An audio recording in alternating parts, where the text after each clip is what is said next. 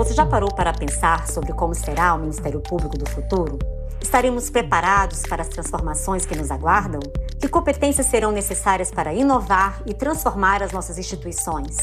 Responder a essas e outras perguntas é o que esperamos fazer aqui, no Rotas e Futuros, podcast produzido pelo Inova Escola, Laboratório de Transformação da Escola Superior do Ministério Público da União. Olá para todo mundo, aqui quem fala é Lígia Maria, eu sou líder de Estratégia e Inovação da Escola Superior do Ministério Público da União e este é o podcast Rotas e Futuros, o podcast do Inova Escola, o Laboratório de Transformação da ESMPU. Esse episódio, gente, vai ser diferente. A gente trouxe para vocês o conteúdo que foi apresentado na nossa primeira roda de conversa, que celebra o primeiro ano do laboratório. Essa roda aconteceu no dia 15 de junho e a gente falou sobre laboratórios de inovação, experiências e contribuições. Como o conteúdo está muito bom, foi muito incrível, a gente quis colocar nesse formato de podcast.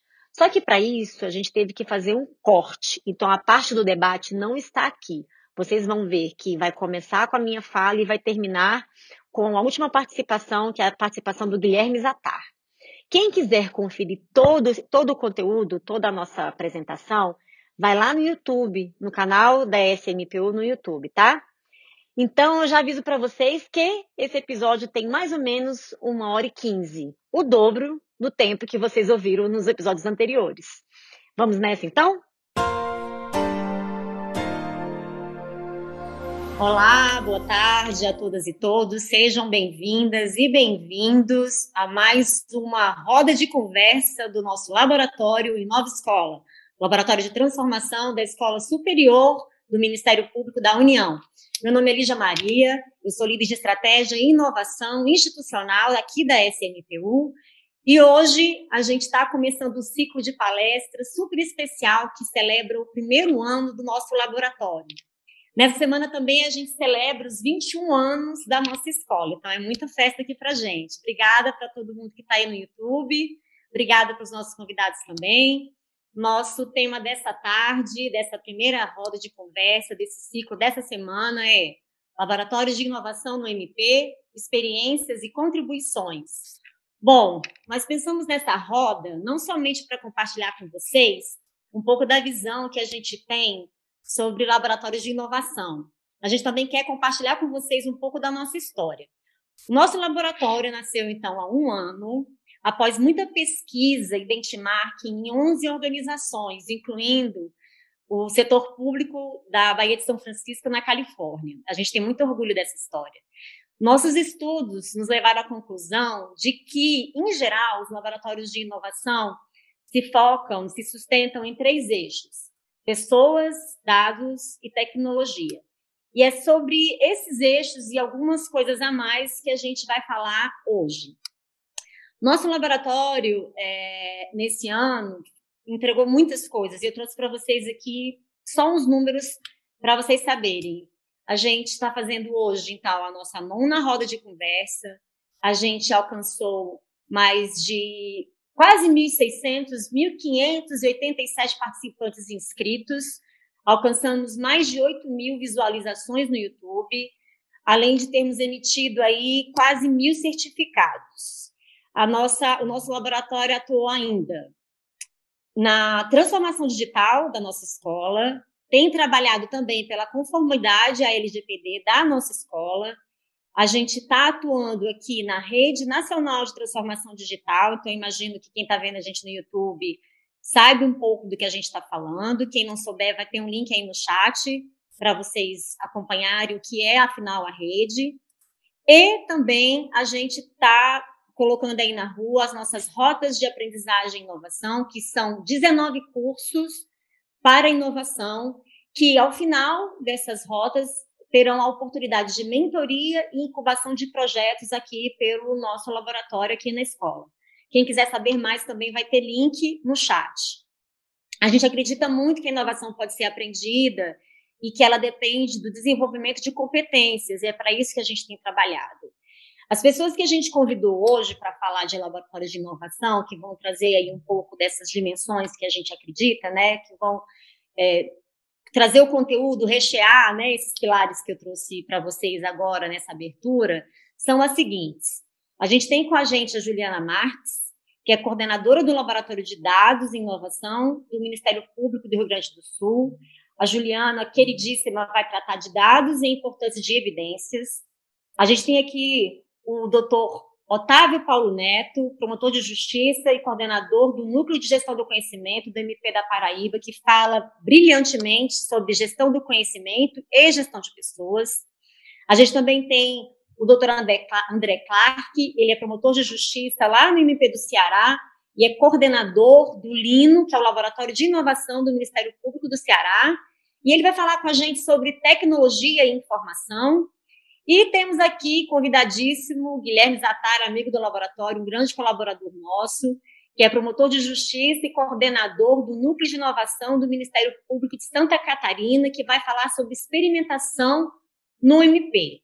Bom, para quem não sabe, é, esses quatro convidados terão 15, até 15 minutos para falar, então essa é a proposta, e a gente deve gastar, então, nessa fala, mais ou menos uma hora para esses quatro convidados trazerem as ideias deles e como eles veem esses temas que eu falei para vocês há pouco.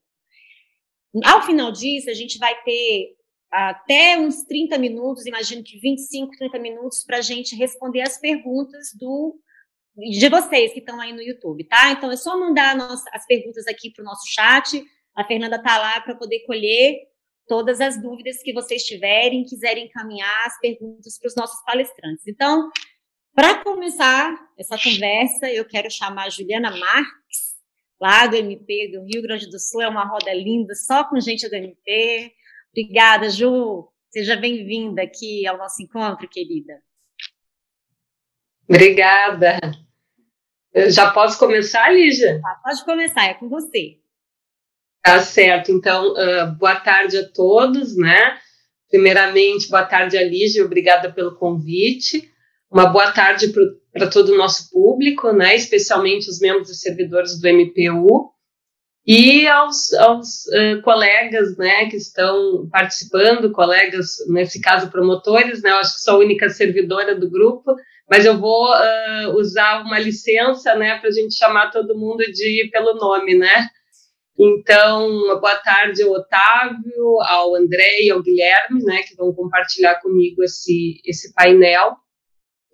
Bom, então, meu nome é Juliana, eu coordeno o Laboratório de Dados do MP, e lá a gente está com uma jornada, né, iniciando o nosso trabalho uh, há um ano, um ano, um pouquinho mais né, que um ano do, do Inova Escola, a gente tem um ano e meio né, de trabalho, e lá a gente trabalha, tem trabalhado muito com essa dimensão dados, né, na questão da inovação. Eu vou compartilhar, vou aproveitar para compartilhar minha tela aqui, tá, minha apresentação.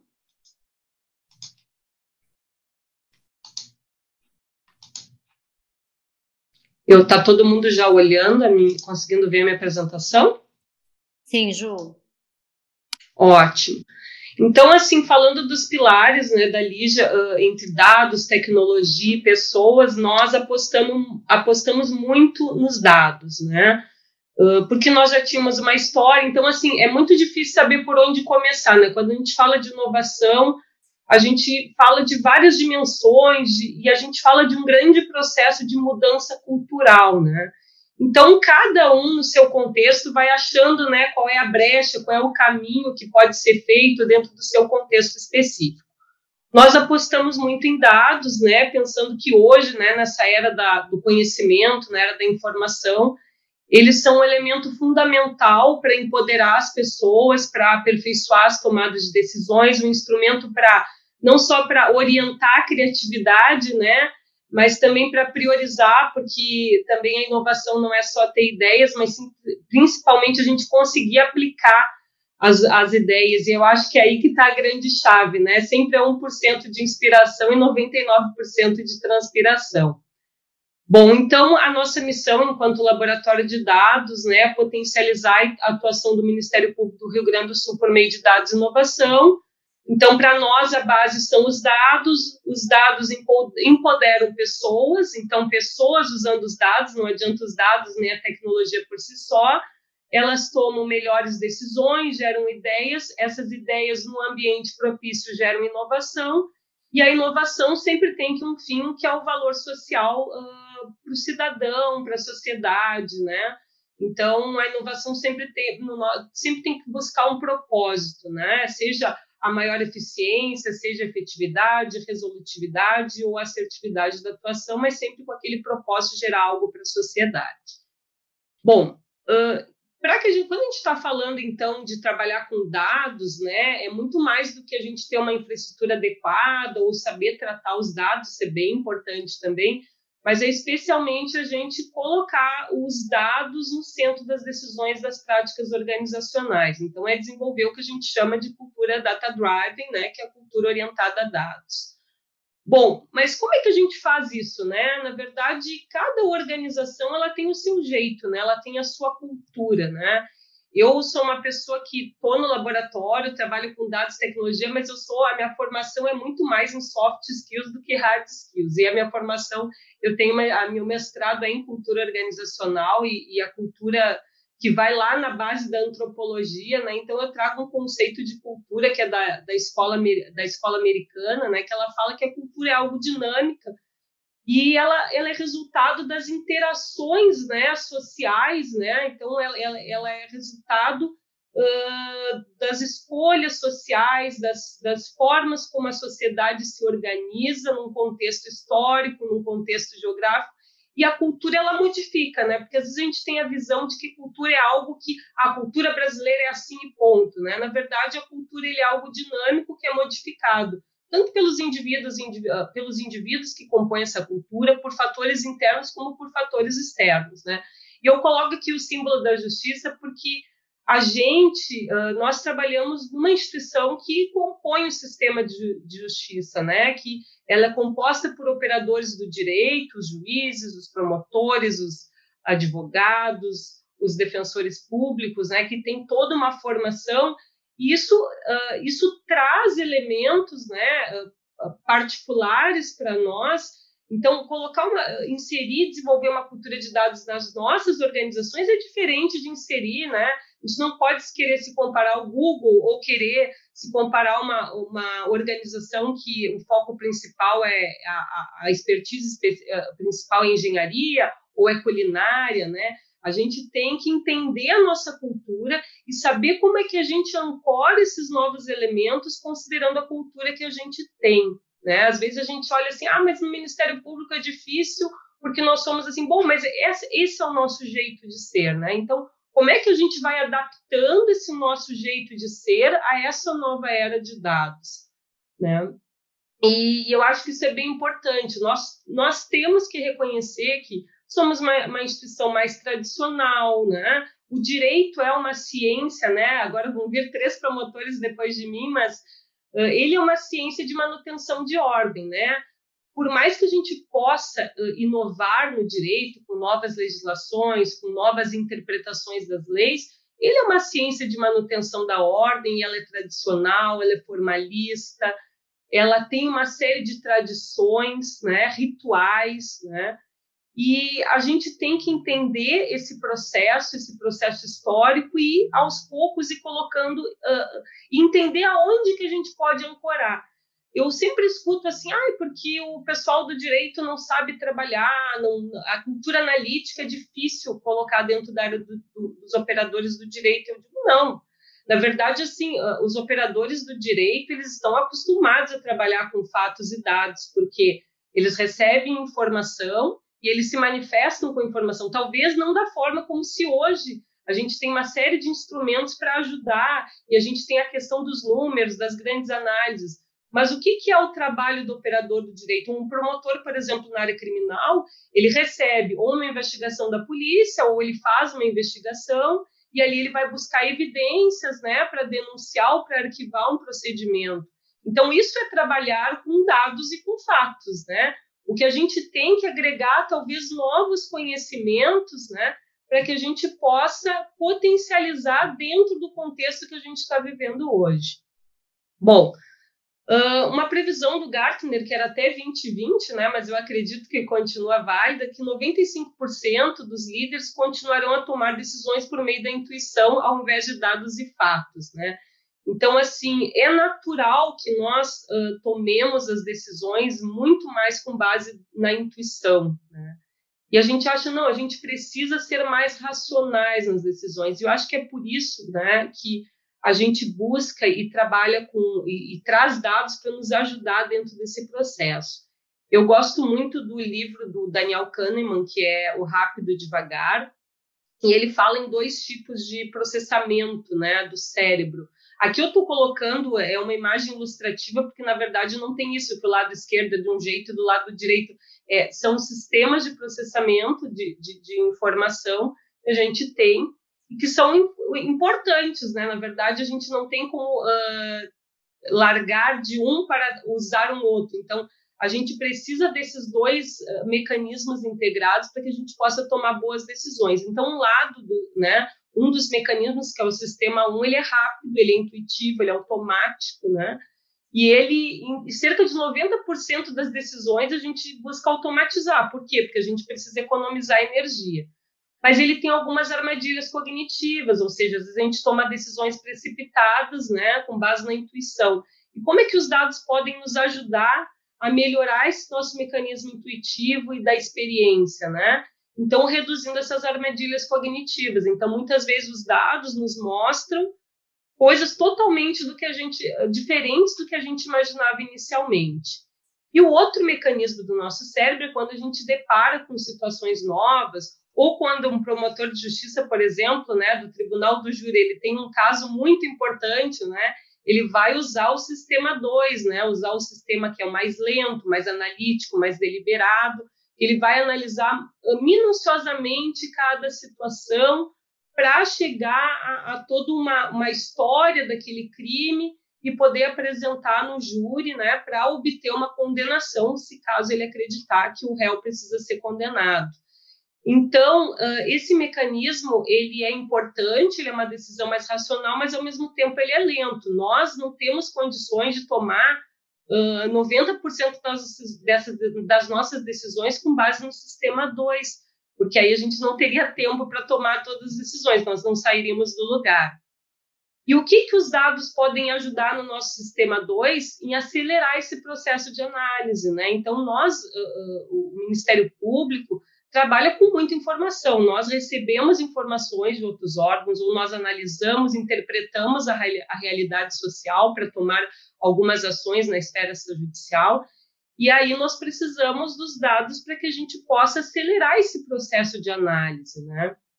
Então a gente acredita muito nesse poder dos dados e, e dos painéis analíticos, das soluções baseadas em dados, para aperfeiçoar nossa experiência, nossa intuição, para que a gente tome decisões mais rápidas e mais fundamentadas.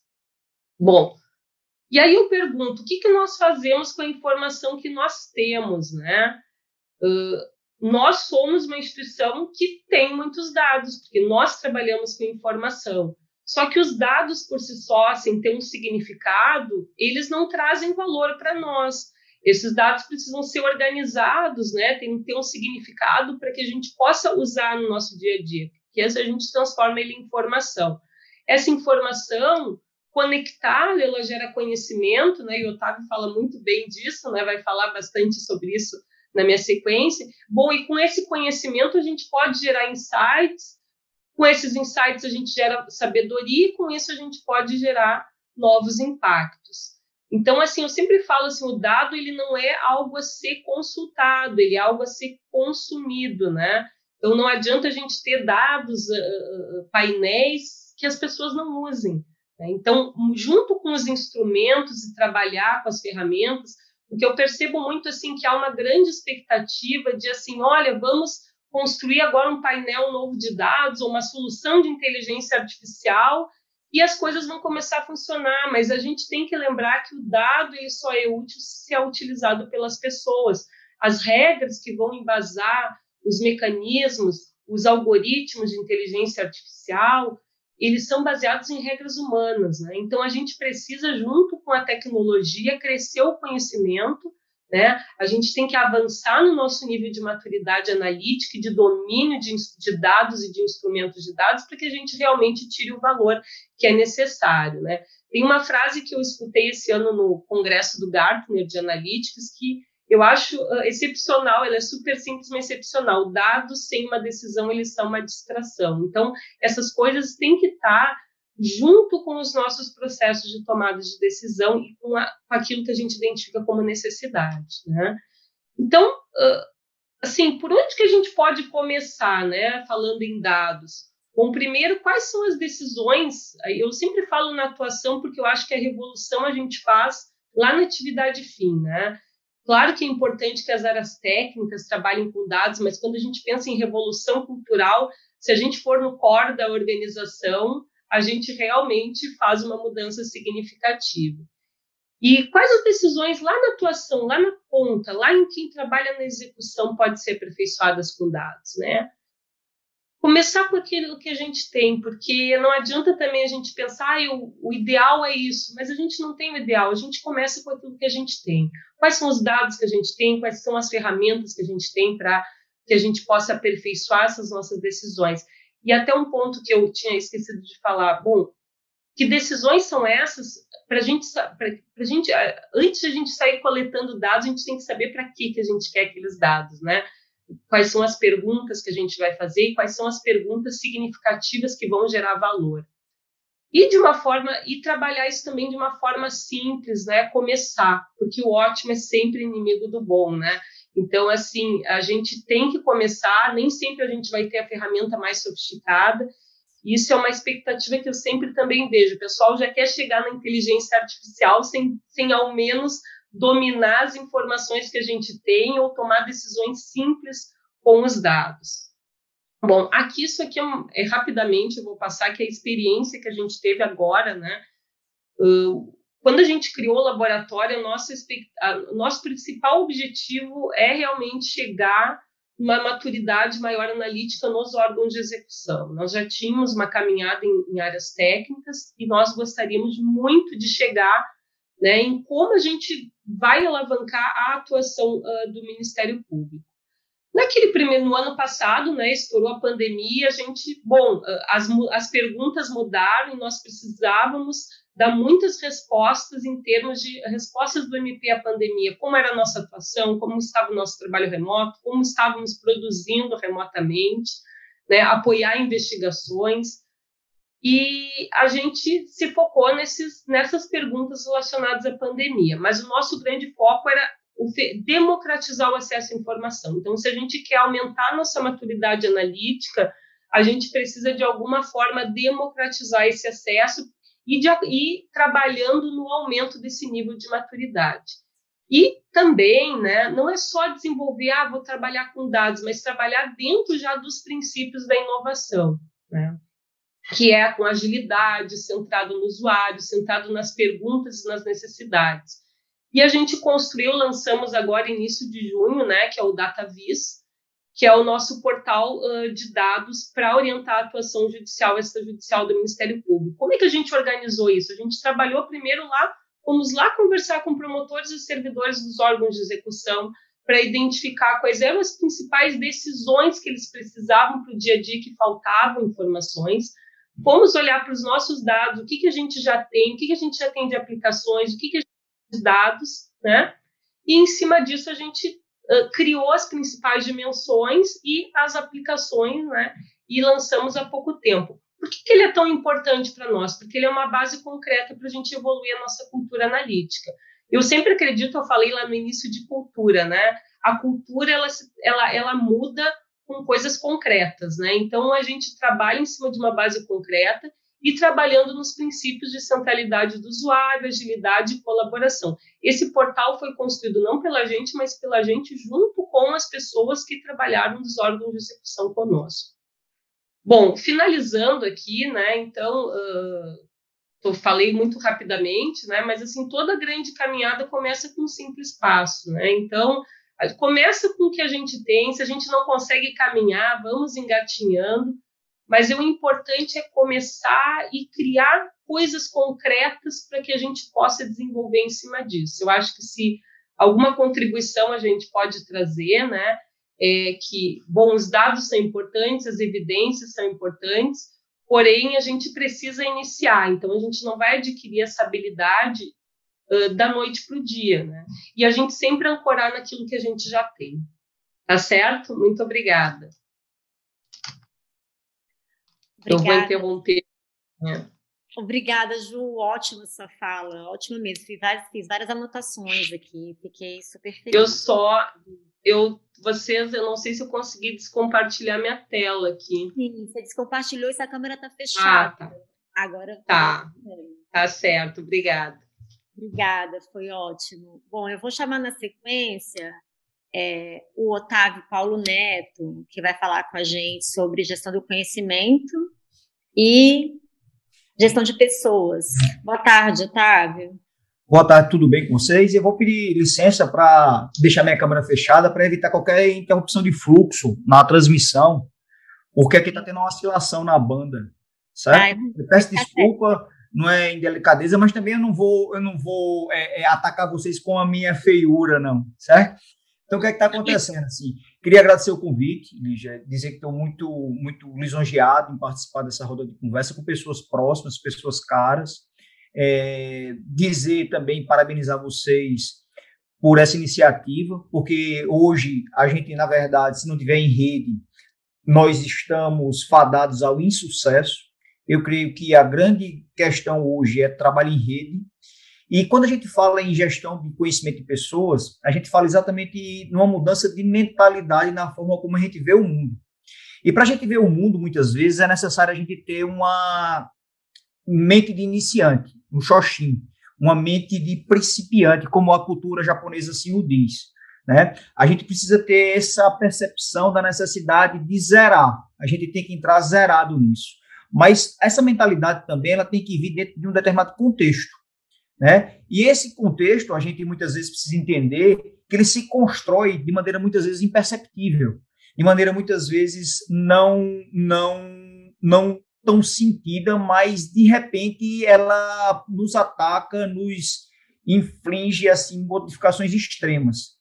O que a gente vive hoje, na verdade, é uma evolução digital de no mínimo 50 anos, né? Desde a desde a massificação da introdução de devices nas fábricas, computadores, mainframes e, e outras questões, passando pela questão da popularização da internet na década de 90, passando pela questão dos ecossistemas digitais, com a introdução da Amazon como um, um, um, um mercado, um marketplace, e passando por um dado que é bem específico, a questão da, do, do iPhone. Eu acho que o smartphone, principalmente o iPhone, lançado em maio de 2007, ele trouxe uma aceleração enorme sobre tudo aquilo que a gente vê quanto processo decisório. Por que isso? Porque a partir de, desse momento a gente ficou um tanto quanto omniscênio e também um pouco sentir um pouco esse aspecto híbrido. Nos tornamos meio on-off, como a gente costuma dizer, como Marta Gabriel costuma dizer, como outros tantos costumam dizer, ou como a gente, como, como alguns outros dizem, que nós somos uma espécie que, na verdade, através dessa evolução contínua, por meio da introdução do smartphone em nossas vidas e da convergência que ela trouxe, porque hoje a gente vive uma época de convergência, a gente começou a perceber o mundo de uma maneira diferente. Nossas decisões começaram a ficar impactadas por nossa busca incessante de informações, certo? Dentro desse universo. Essa janela que se abriu fez com que a gente sempre é, vislumbrasse nela possibilidades de ter maior assertividade naquelas questões nas nossas decisões diárias, né?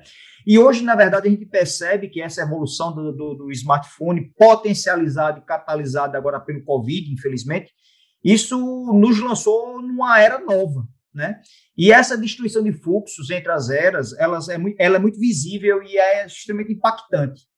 E a gente precisa entender que essa novela da transformação, ela, ela, ela vem se desenvolvendo em capítulos, com um roteiro bem escrito, onde nem todos os atores ainda se mostraram. Porque a gente ainda não viu de maneira massiva a OIT, na internet das coisas, a gente ainda não viu de maneira massiva o emprego de maneira racional do Big Data, e nem viu de maneira massiva a questão de inteligência artificial, aliado a outros processos que envolvem genética, nanotecnologia e robótica. Ou seja, é, a gente vai viver uma aceleração nesses próximos 10 anos que o mundo que a gente conhece não é mais o mesmo. E tudo que nos trouxe até aqui, certo? Não nos vai levar adiante. E a gente precisa entender isso. A gente vê o futuro hoje não mais intermediado pelo passado por meio do presente. O futuro está se fazendo todos os dias sem referência do presente e do passado. Isso aqui é uma coisa interessante e uma coisa que chama a gente a, a, essa reflexão. E tudo isso acelerado por três leis, a lei de Moore, a lei de Bata e a lei de Kreider, não vou entrar em detalhe, mas essas leis estão permitindo esse suporte. Inclusive agora com a questão da, da dos computadores, né, dos computadores, é, é, esqueci o nome agora, quânticos, a gente vai ter uma, uma percepção diferenciada da lei de Moore e a coisa vai ficar bem, bem, bem contextualizada. E o brasileiro, na verdade, ele tem uma vocação digital, ele tem, de fato, um, uma, um apego a isso, que, por curiosidade, nosso sangue latino, nosso sangue, ele faz com que a gente cuide mais da vida dos outros que nossa própria vida. E muitas vezes a gente habita a internet nesse sentido de fazer stalkear nossos vizinhos, stalkear todo mundo aí que está, stalkear no sentido bom da palavra, né? de acompanhar nas mídias digitais tudo aquilo que impacta a nossa vida. Né? A gente percebe que com a Covid, esses dados aqui são de 2018, mas eu creio que esses números já escalaram. Eu creio que 90% da população está se fazendo presente. A gente tem aí smartphones da mão de pelo menos 70% da população. A gente tem mais smartphones, mais internet do que esgotamento sanitário. Né? Isso tudo traz consigo uma diferença. Por quê? Porque isso tudo traz consigo esse grande desafio. Porque todos nós somos aquilo que compartilhamos. Né? Nós temos essa percepção. A partir do momento que a gente torna-se uma tecnoespécie, isso faz com que a gente, através dos dados, se exprima e, na verdade, nos perfaz. Né? E esse contexto, na verdade, traz consigo um grande desafio. Qual é? A gente percebe que a evolução das coisas, essa gente colocar no diagrama e levar a questão dos processos decisórios e do, da complexidade, a gente vai perceber que tudo aquilo né, que a gente usava para uma decisão, ele, ela está reformulada. Antigamente, a ciência aplicada era mais que suficiente para resolver determinados problemas. E hoje não mais é a gente viu pelo Covid. O Covid ele trouxe consigo um grande desafio, que a gente percebe que a ciência aplicada ela não só ela não resolve. Na verdade, é, decisões de múltiplas instâncias é que são aptas a resolver determinados problemas. E é isso que a gente está vendo. E a gente está vendo uma coisa bem interessante que o Guilherme vai falar mais à frente sobre essa questão da experimentação. A gente pode dizer que algumas vacinas estão em fase de experimentação.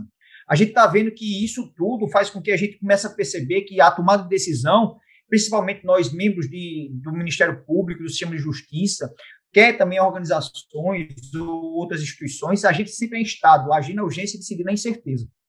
Isso é a mecânica do nosso dia a dia, porque no Brasil, principalmente, a única coisa certa é a incerteza. A gente não sabe mais o que vale nesse país. Então, para a gente ter um mínimo de assertividade, a gente precisa ter dados, a gente precisa ter como bem falou aqui, é, por isso que me antecedeu, a gente precisa ter um data driving, a gente tem que ter uma mente orientada a dados, a gente precisa ser instituições orientadas a dados, a gente precisa ter uma mentalidade analítica. Em que pese nós temos uma formação prussiana, né, todo mundo aqui vem da escola e a escola se parece muito com a fábrica, com a penitenciária, né, e com, com a escola, na verdade, tem esse padrão linear, né, e a gente precisa começar a entender que esse, essa linearidade ela não é mais suficiente. A gente precisa começar a entender que a gente precisa de destreza digital. A gente precisa, na nossa tomada de decisão, essa questão da capacidade de reconhecer as oportunidades e resolver problemas complexos, combinados das tecnologias e habilidades humanas. Muitas vezes a gente, a gente verifica que muitos têm receio do incremento da tecnologia, achando que vai nos tornar menos humanos. Né? Isso, de fato, não é. A grande discussão hoje sobre a questão do black box, ou da transparência analítica, é exatamente da humanidade à tecnologia. E esse é o grande desafio, né? Aumentar a nossa capacidade de cognição. Mas para isso a gente precisa ter a percepção dentro de um processo de gestão de pessoas, para gerir conhecimento, para gestar conhecimento e para gestar assertividade, a gente precisa entender que hoje o que mais importa não é o QI ou o QE, mas é o QA é, a, é, é o coeficiente de adaptabilidade. A gente precisa ter um comportamento extremamente flexível em função do nosso ambiente, que é extremamente incerto, extremamente plástico. A gente precisa ter esse comportamento adaptativo, entendeu? A racional por objetivos. E uma coisa interessante isso, como falou também aqui, é que, que, como já foi falado aqui, a gente precisa ter um pensamento mais voltado para a resolução do problema. Nós, por, formação, por nossa formação jurídica, nós nos equivocamos muito em tornar o mundo muito complexo, quando na verdade ele não é tanto quanto a gente imagina. Essa burocratização de tudo, ou a judicialização da vida, traz problemas dos mais diversos. Né? Então, dentro dessa questão de operações em tempo real, a gente percebe que a gente precisa diminuir a latência da decisão. Por quê? Porque o evento, uma vez que ocorre, para que ele ainda tenha valor na resposta, ele tem que ser devidamente dessumido, consumido, deglutido, degustado em tempo mínimo. Para isso, a gente vai começar a introduzir a questão da tecnologia cognitiva dos algoritmos, para que a gente consiga, de fato, consumir né, esses ambientes complexos e detalhados com maior assertividade. A gente precisa começar a perceber e essas questões que envolvem é, a utilização de simples abstrações, uso de linguagens naturais e artificiais. A gente precisa aprender com o ambiente e com as experiências, ou seja, a gente precisa agir em rede, adquirir capacidade através do desenvolvimento contínuo, lifelong learning. A gente precisa ter essa ideia de que a gente precisa estar sempre zerando o conhecimento, readequando o conhecimento, reaprendendo as questões. E o grande efeito nosso da área jurídica é isso. A gente acha que nossa ciência, né, que, que é, é resposta ao mundo e não, não o direito na verdade, eu vejo como uma grande moldura. Então, a gente precisa ter essa percepção na nossa consciência, do sentido da existência, isso tudo dentro de determinados skills necessários para essa evolução, dentro de um processo de visão, iniciativa, talento, aprendizagem engajamento. Porque tudo isso é diferenciado num universo em que a tomada de decisão ele vem através do pensamento efetual. Sara Sarasvati, que é uma socióloga é, de ascendência indiana, mas ela tá, ela é londrina, ela traz isso de maneira muito perfeita. A gente precisa abrir uma geladeira e fazer feito mestre cuca. Fazer o prato que tem na geladeira. Como disse aqui bem a minha colega que me antecedeu, é, a gente precisa resolver nossos problemas com o que a gente tem na mão. É tipo a cultura MacGyver, né? A gente precisa ser maker, a gente precisa resolver. E a gente precisa ter um entendimento de que não mais o mundo, na verdade, não é mais nosso laboratório, mas nosso laboratório é o mundo.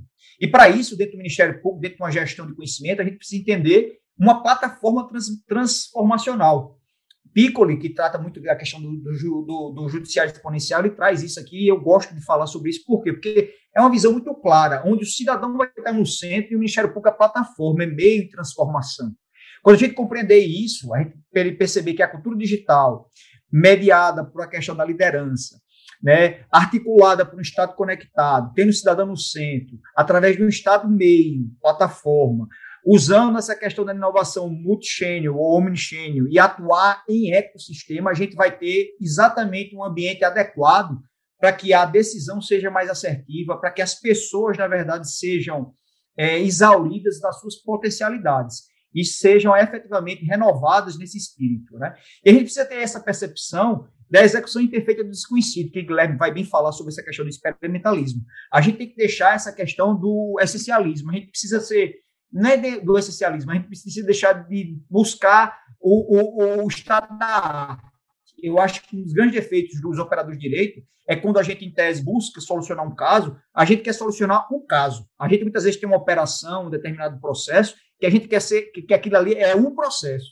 E, na verdade, não. A gente precisa entender que, muitas vezes, a decisão mediana é o ideal para a gente poder seguir. E uma coisa que a gente não percebe muito no dia a dia é isso, a diferença entre trabalho, resultado e solução. A gente a gente está trabalhando muito, tem pouquíssimo resultado e quase nenhuma solução.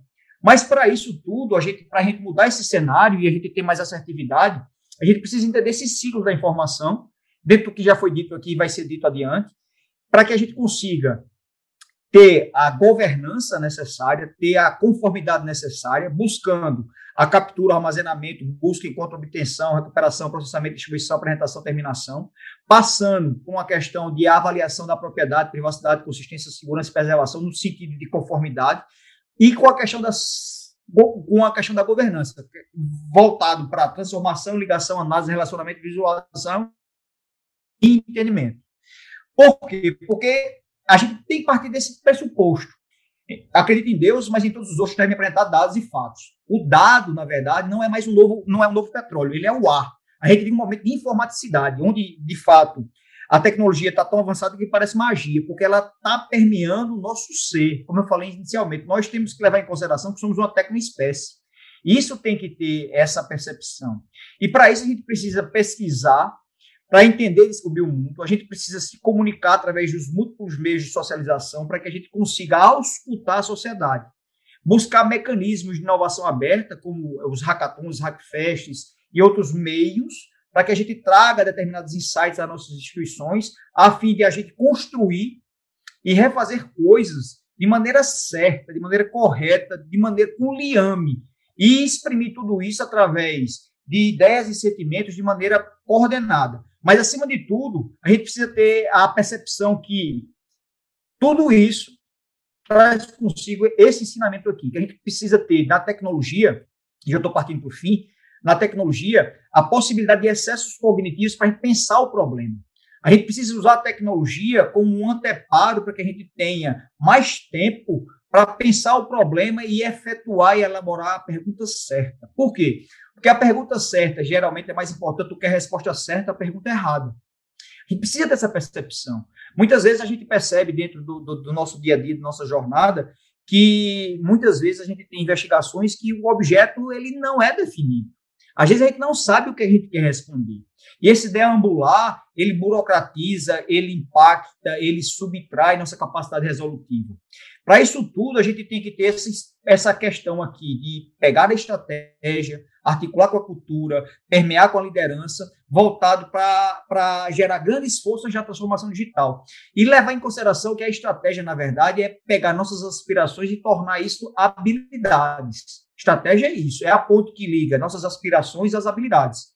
Para isso tudo, a gente precisa ter exatamente essa percepção, né? Que a estratégia, logicamente, é pensar a longo prazo, fazendo com que a execução seja focada na transformação. A gente precisa começar a entender esse novo mundo e precisa começar a perceber dentro do Ministério Público a necessidade da implementação da cultura analítica. Sair um pouco da intuição, como bem dito aqui anteriormente, e partir para uma questão mais analítica certo? E ter mais e começar a pensar que muitas vezes quantidade não quer dizer esforço e trabalho não quer dizer resultado não. Essa é a grande questão. Eu costumo dizer que muitas vezes o Michel Foucault hoje é como se fosse um Uber. A gente vive da confiança estabelecida com a população. Dentro desse cenário, a gente precisa investir muito em cultura. Isso tudo é cultura. A gente precisa começar a perceber isso. Uma cultura que traga, de fato, uma colaboração, voltada para uma aceitação com a assunção de riscos. Porque, na verdade, o que, é que a gente faz nas plataformas nossas? Nós aceitamos os maiores riscos para que os tomadores de decisão que a gente apoie tenham os menores riscos possíveis nas suas decisões. Seriam essas as colocações, e a gente vai se colocar aqui para para tirar todas as dúvidas, assim, bater um papo. Seria só para jogar aqui essa, essa, esse estímulo aqui, esses pensamentos. Agradecer a vocês mais uma vez e boa tarde. Deixa eu puxar aqui. Boa tarde, boa tarde, Otávio. Sempre brilhante, né, Ju? Juliana, estou vendo aqui a Juliana, sempre, é sempre interessante ouvir você, Otávio. Muito obrigada. Bom, aproveitar que o Otávio deixou aqui o slide final. Vocês conseguiram, vocês conseguiram tirar a tela aqui, minha tela? É, agora você está com a tela, mas eu estou vendo você com a. Você está com a câmera fechada, certo? É, vou, vou, vou, abrir a câmera aqui, mas assim, vocês estão conseguindo ver minha tela, que eu vou tentar tirar aqui, certo? Não, a gente, você já tirou a sua apresentação, Tirei. certo? Pronto, Sim, beleza. Então. Tirou, tirou. Bom, a última, a última tela do, do Otávio foi falando também de transformação digital, então eu já vou passar para o André, né, André? Para você já emendar aí com a sua fala, você vai falar para a gente sobre tecnologia e transformação digital. Boa tarde para você, querido. Boa tarde, Lígia. Prazer estar com, estar com você, com todos os nossos ouvintes aqui. Né? Boa tarde também aos colegas Otávio, Juliana né, e o Guilherme também. E vamos, vamos lá, vamos seguir aqui na mesma, na mesma pegada né, do, do, colega Otávio. Vamos falar um pouquinho sobre tecnologia e transformação digital, né, diferente dos colegas, não, não preparei slide, vamos, vamos ter toda a atenção aqui no, se fosse sala de aula, diria olho no olho, né? Ah, lamentei, Lídia, que, que a gente não pudesse ter um encontro presencial também, porque, por coincidência, eu morei em Brasília quando criança e minha escola era quase ao lado da escola do IPU. Né? De vez em quando, inclusive, a gente chutava a bola, passava por cima do muro da escola e caía na, na, no MPU, na escola do MPU. Então foi bem, bem legal o convite, teve essa recordação aí da infância também. Mas vamos lá, pessoal. Uh, eu vou, vou ser bem objetivo em respeito ao tempo de todos, né? Todos temos muitas atividades. E eu vejo essa questão de, de uso de tecnologia no Ministério Público né, e no, nos governos em geral, nas instituições de governo em geral, como uma questão de respeito com o cidadão. Né, de, uh, é, bem, é bem conhecida aquela frase de, de, de Margaret Thatcher, né, que não existe dinheiro público, né, existe dinheiro que são tirados da, das mesas das famílias. Né, e é sempre importante, nós que somos de instituições públicas, né, de governo, gente sempre lembrar, lembrar disso, né, os nossos orçamentos, nossos salários, nossos ah, custos todos, né, são, são tirados das famílias, né, uma parte das próprias das nossas, inclusive das nossas, claro, mas de todas elas. E eu entendo que o uso de tecnologia é o mínimo de, de respeito e decência que a gente tem que ter para com o cidadão, buscando fazer o máximo possível né, com os recursos que ah, são entregues com dificuldade né, aos governos, especialmente na época em que vivemos, mas não, não só nela. Né? Então, a questão de tecnologia, de tecnologia é uma necessidade e é um dever que as instituições de governo têm para com os cidadãos, com os recursos uh, que são tributados das famílias. Né? E a, a, transformação digital é outra necessidade também, é uma decorrência necessária, é um meio necessário para que, que isso aconteça. Né? A, a, grande massa de dados que as instituições trabalham hoje, e o Ministério Público é uma delas, né? foi falado anteriormente aqui também sobre isso, e eu, eu, diria que não só uma grande massa de dados, mas uma, uma qualidade de dados muito variada.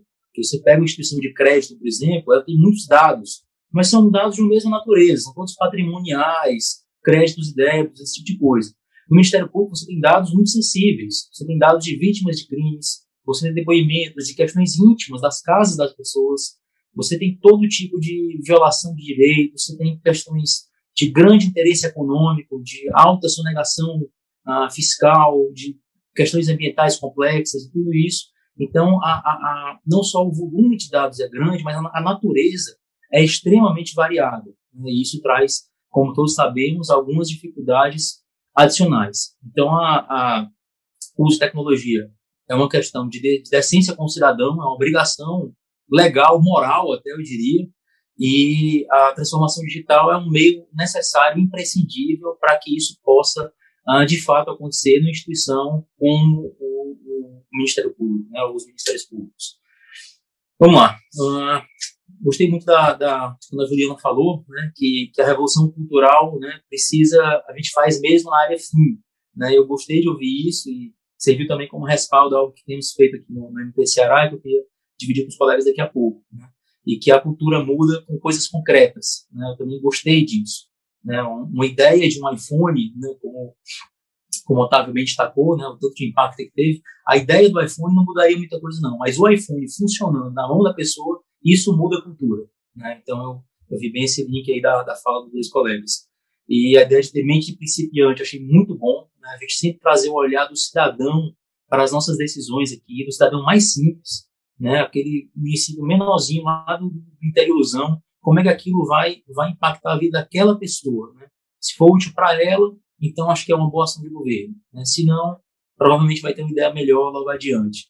Né? Como, como o Otávio também falou, da questão de perguntas corretas. Né? Então, muitas vezes a gente gasta muito tempo, muito dinheiro, muito recurso em coisas que não vai mudar a vida do cidadão, daquela senhorinha que está lá numa, numa área de risco, ou do, de quem quer que você pense uh, como pessoa mais que precisa mais da atuação do Estado, especificamente do Ministério Público. Uh, algo que eu acho que eu vejo com muito, muita importância, né, e que tem tido bons resultados,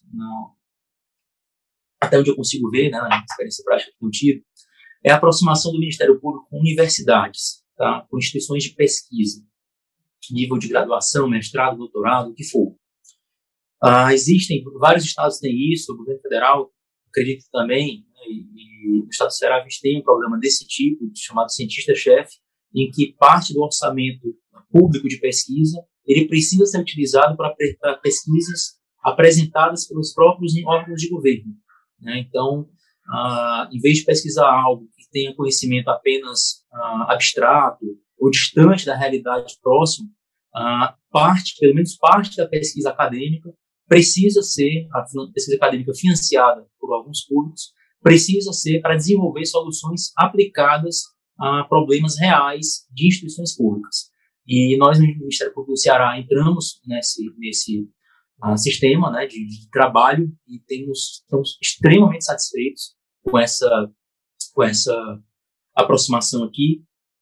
Uh, então, a gente, a gente precisa fazer as perguntas corretas, precisa identificar algum ponto né, específico e apresentar para as universidades. Tá? Então, eu queria deixar essa, essa ideia aqui para a nossa reunião, que se o MP não for atrás das universidades, não for procurar as universidades, for bater na porta dela, marcar reunião, insistir, apresentar, apresentar desafios que sejam academicamente interessantes para eles pesquisarem, ah, eles vão pesquisar outra coisa. Né? Eles não precisam da gente para ter o que pesquisar, mas a gente precisa deles. A gente precisa ter as universidades. André cortou para mim, cortou para alguém mais? Sobre a importância do Ministério Público buscar universidades para desenvolverem pesquisas e soluções uh, úteis para os problemas mais urgentes, mais graves, mais complexos dos ministérios públicos, tá? Então, as universidades não precisam do Ministério Público para ter material de pesquisa, elas já têm muitos problemas a, a para solucionar, muita, muita coisa, e mas a gente precisa delas. Né? Os MPs precisam do, do know-how, né, da experiência de professores de áreas diversas, de campos diversos do conhecimento, para conseguir fazer essa transformação digital né, que, o, que o cidadão, que o MP tanto precisa. Então, o foco no resultado, o resultado prático para o cidadão, é muito importante, né? Tem que estar sempre na nossa nossa mente. E aqui no MP Ceará, ele, a gente tem optado por fazer um, por aprender fazendo, por assim dizer. Tá? A gente tem buscado uh, um projeto complexo, né, difícil, de, de alto impacto uh, social, de alta resposta, e temos trabalhado neles, tá? Deixa só confirmando, tá tudo ok com a transmissão agora, né? Perfeito. Pronto, tá ótimo, tranquilo. E, então, vou, vou delinear um, uma ideia aqui do que a gente tem feito junto com a universidade para disseminar essa ideia de trabalhar junto né, com essas instituições de, de, de pesquisa que são, podem ser parceiros sensacionais. A gente tem buscado aqui desenvolver um sistema de, de investigação para casos complexos, tá? um foco em organizações criminosas, tanto de caráter armado, violento, quanto de colarinho branco, tá? não tem muita diferença ah, o tipo de investigação e a complexidade de dados que precisam para um caso e outro. Algumas variações só de mais de cenário, mas o tipo de trabalho não é tão diferente assim.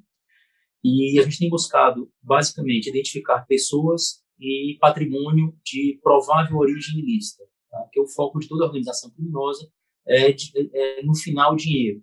Tem alguns fatores paralelos ali, como pertencer a um grupo, esse tipo de coisa, mas ninguém faz isso por filantropia. Então, o fator dinheiro sempre tem grande importância no funcionamento de organizações criminosas de qualquer tipo, tá? Tipo armado, violento, do tipo de colarinho branco também.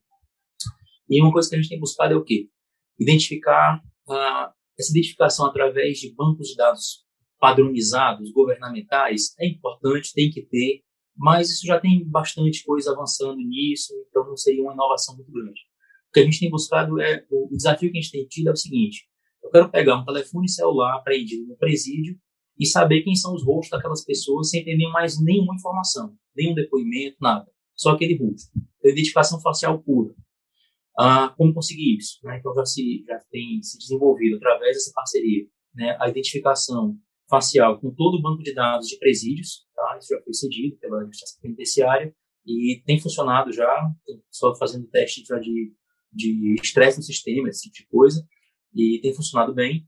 Depois a ideia é evoluir também para redes sociais, né, para buscar isso e através de um rosto na multidão saber uh, com alto índice de acerto quem é aquela pessoa. Claro que isso vai ser, tem, tem que ser confirmado por outros outros elementos, tá? Mas é um grande um grande uh, ponto de partida. Também identificar fazer a mesma coisa com voz, né? O preso, o condenado, quando entra no sistema, ele, ele grava um padrão de voz ali. E toda organização, toda caso de interceptação telefônica ou extração de dados telefones celulares, né, com áudio de WhatsApp, esse tipo de coisa, sempre tem vários áudios que você não sabe quem é. Você identifica até o papel daquela pessoa, ele é o chefe, ele é o subordinado, ele é o contador, é o que seja, o advogado, o que seja, e, mas você não sabe quem é. Né? E a partir dessas, dessas, desse mecanismo de comparação de voz, né, você vai ter uma, uma alta chance de, de, de êxito na identificação dessas pessoas através de outros elementos. Né? Também identificação de bens de, de origem, identificação de bens que sejam captados em, em fotos e vídeos de telefones apreendidos, tá? Ah, em postagens em redes sociais, você conseguir identificar facilmente aquele bem. Né? Lá um, o sujeito está cadastrado no Bolsa Família e está batendo foto, postando foto com pilotando jet ski no, no Caribe. Bom, ou ele está lavando dinheiro, ou ele é laranja de alguém, ou ele está, no mínimo, está fraudando o Bolsa Família. Mas seja o que for, tem algo para o Ministério Público fazer aí. Tem uma coisa estranha acontecendo. Então, se esses dados entram dentro do MP, a gente precisa ter uh, um alerta de que isso está acontecendo. Então, olha, tem algo que fugiu do padrão aqui. Em regra, pessoas que estão no cadastro do Bolsa Família não têm jet ski, tá? Foge um pouco do padrão. Então, a gente vai fazer todo tempo, temos trabalhado nesse, nesse, uh, nesse rumo, né? Porque entendemos que é algo que dá, que dá um grande retorno social e é algo que a sociedade de fato espera do Ministério Público, né? E isso vai nos servir tanto na nossa atividade investigativa quanto na atividade judicial, né, de comprovar realmente, de entrar com ação penal com enorme chance de êxito, né, quase total chance de êxito, demonstrando que aquela pessoa, de fato, integra a organização criminosa X com base nas evidências tais, tais e tais, que o papel dela naquela organização é Y com base nas evidências tais, tais e tais.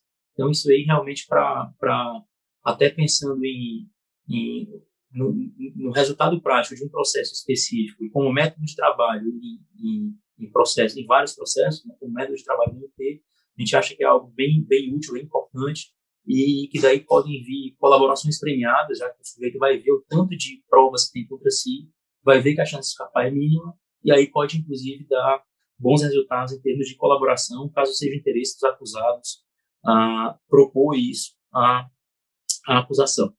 Né? Então, também trabalhar nessa parte de histórico processual, acho que é muito importante. Os MPs, em geral, conhecem pouco os próprios dados. Né? Um sujeito que é réu por ação penal em um município distante, isso não chega ao conhecimento de outro promotor da mesma instituição. Tá? Não estou nem falando de cooperação internacional aqui, não. Estou falando de conhecimento do, da, interno da, da, própria instituição. Você saber que aquela sua testemunha, ele é réu por homicídio no, um município a 300 quilômetros de distância. Tá? Isso precisa estar fácil para o usuário, na ponta. Assim que ele entrar no sistema, isso precisa ser jogado na, na tela, tá? de forma bem fácil.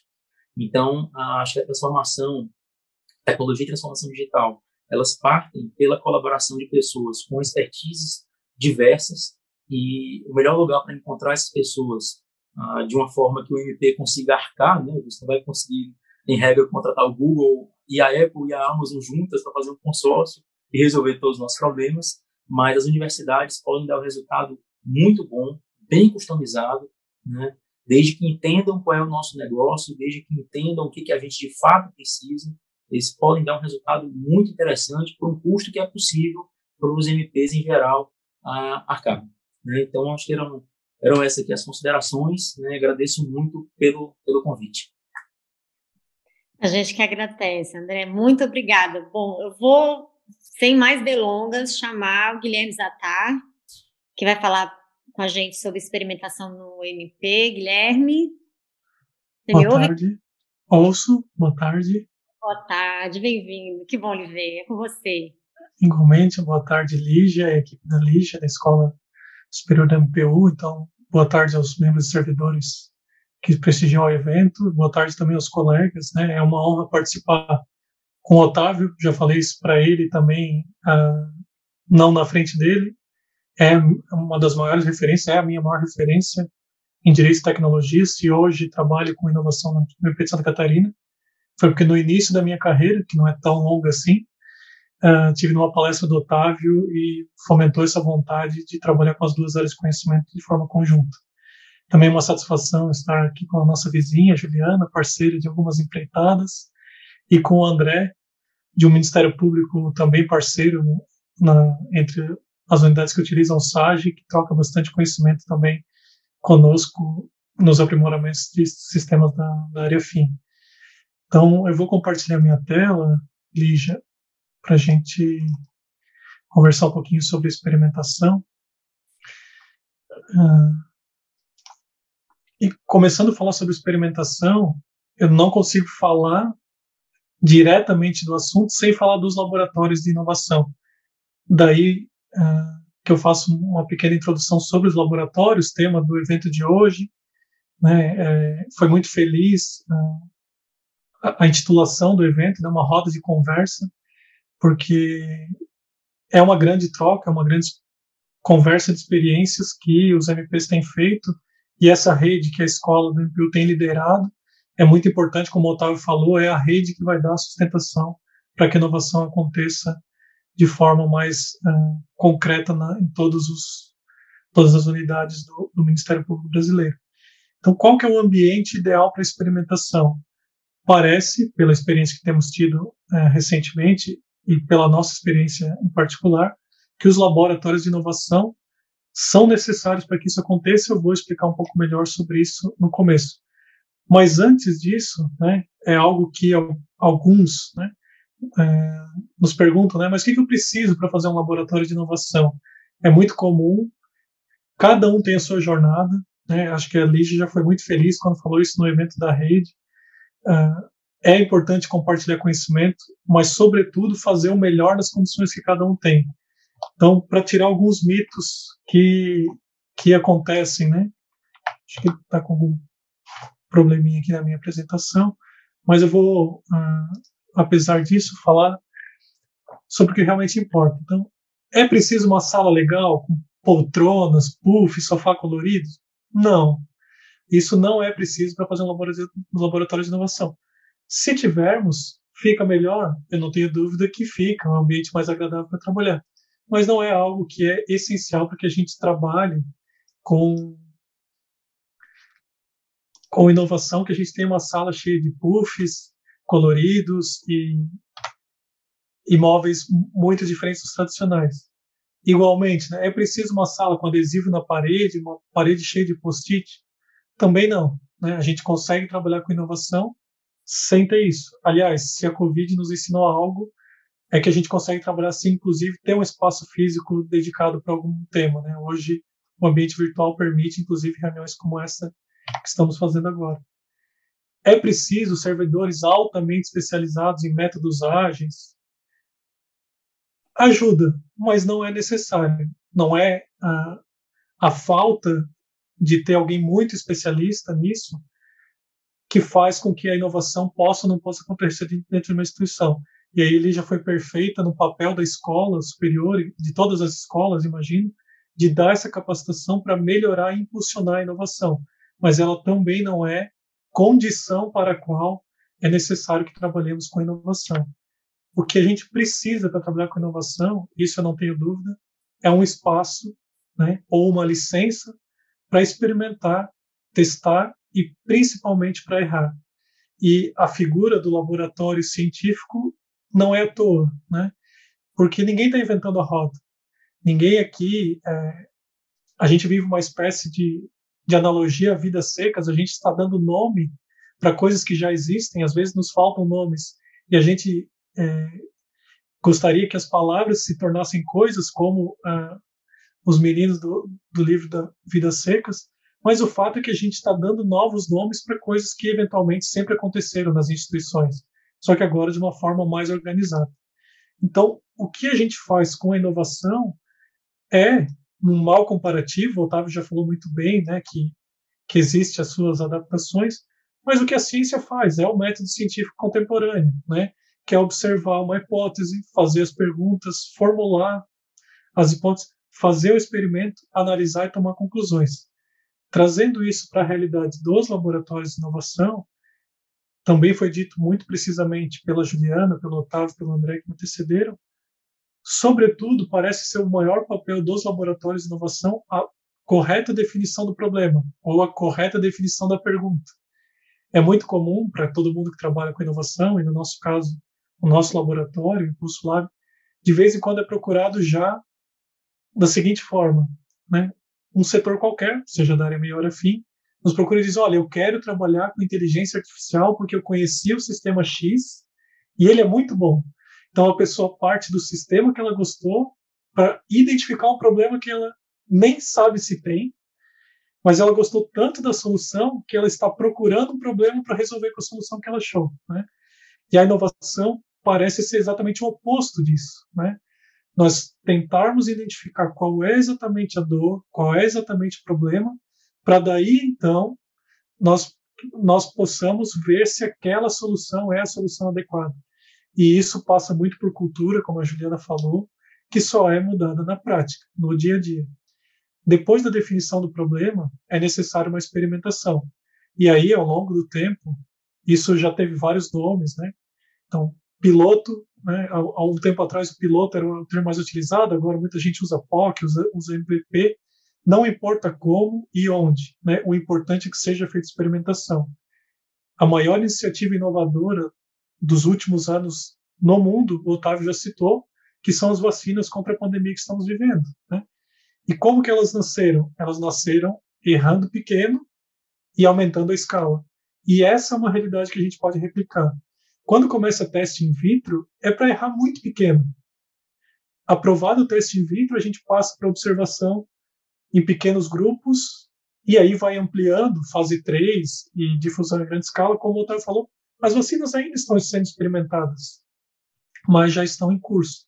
E é isso que os laboratórios de inovação nos permitem dentro do Ministério Público, de qualquer instituição pública e também as privadas. Que nós tenhamos uma área com licença para errar.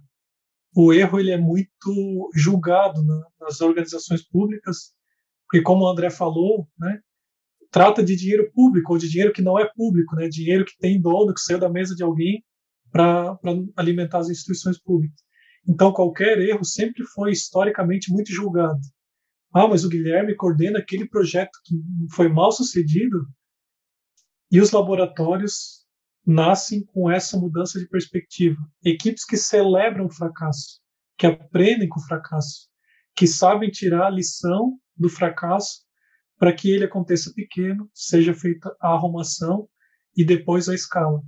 E a Juliana nos deu uma aula falando de dados do que é fazer experimentação portal de dados que o MP do Rio Grande do Sul lançou recentemente, que a gente já está ávido por conhecer, Juliana, né? esperamos em breve conhecer mais a fundo para aprender, é exatamente o que a Juliana falou: ideias, hipóteses que foram construídas junto com um grupo de promotores a partir dos problemas deles e testando pequeno e quando está pronto uh, faz o lançamento para que todos utilizem. Então é isso que os laboratórios nos trazem, é esse ambiente de experimentação que parece ser a grande missão dos laboratórios de inovação em qualquer instituição que elas existam. E assim elas vão mudando a cultura. Aqui no Impulso Lab, nós não temos projetos próprios do laboratório. O que nós temos é um ambiente propício para que os outros venham errar conosco, para que a nossa licença para errar seja disponibilizada para os demais e vamos auxiliando no ajuste e na decisão. Um para desistir, ninguém está imune, né? Somos todos seres humanos sujeitos a, a erros. Ninguém está imune a ter uma ótima ideia que não se confirma e a gente desiste.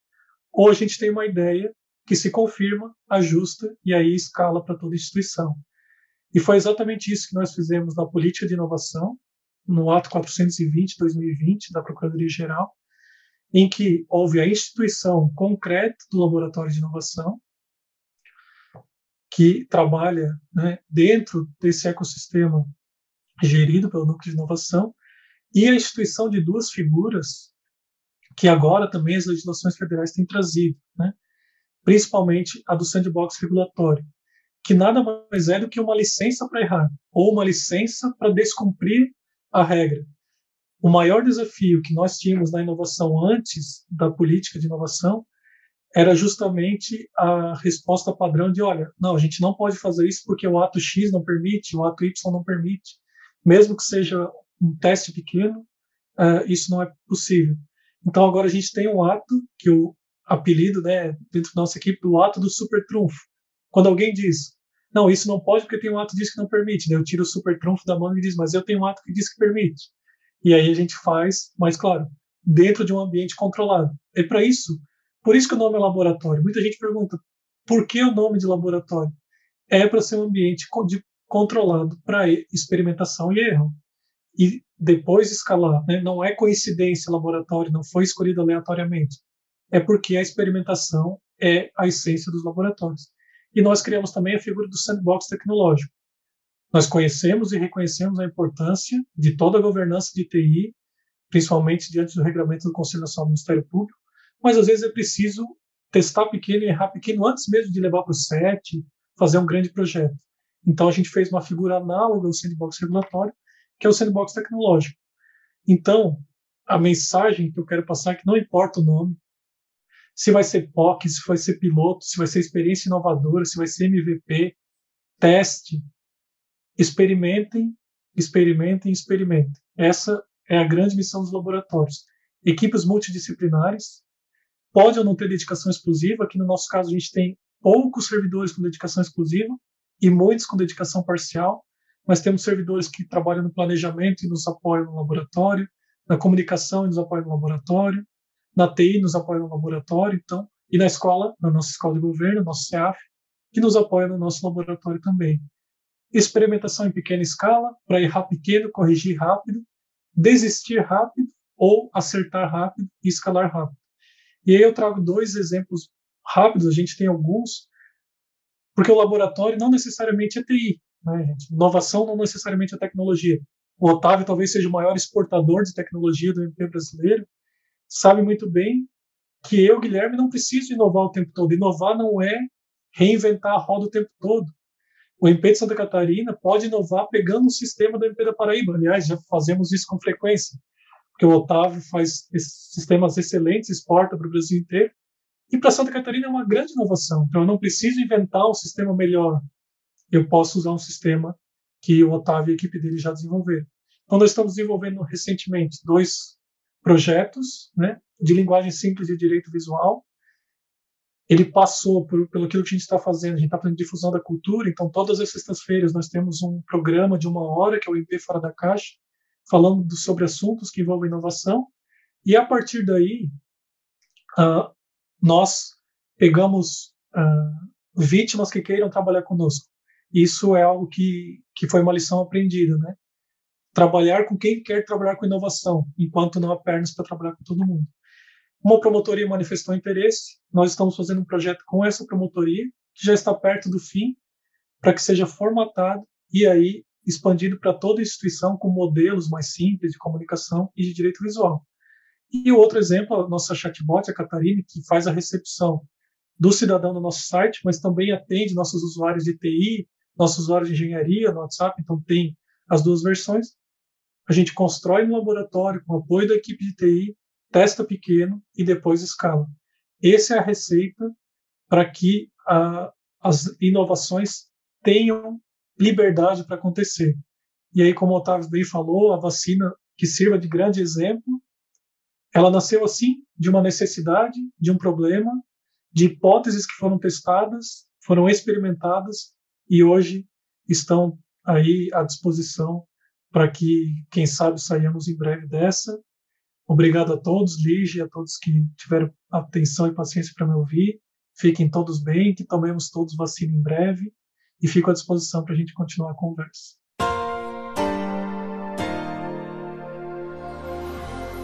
Então era isso, pessoal. Espero que vocês tenham gostado. Quem quiser ter acesso aos materiais e ao conteúdo da roda, pode acessar nossa página no Inova Escola, lá no portal da SMPU, ok? Contribuições, dúvidas e sugestões podem ser feitas por meio do nosso quadro público no Trello, cujo endereço está na descrição desse episódio. Abraço e até a próxima!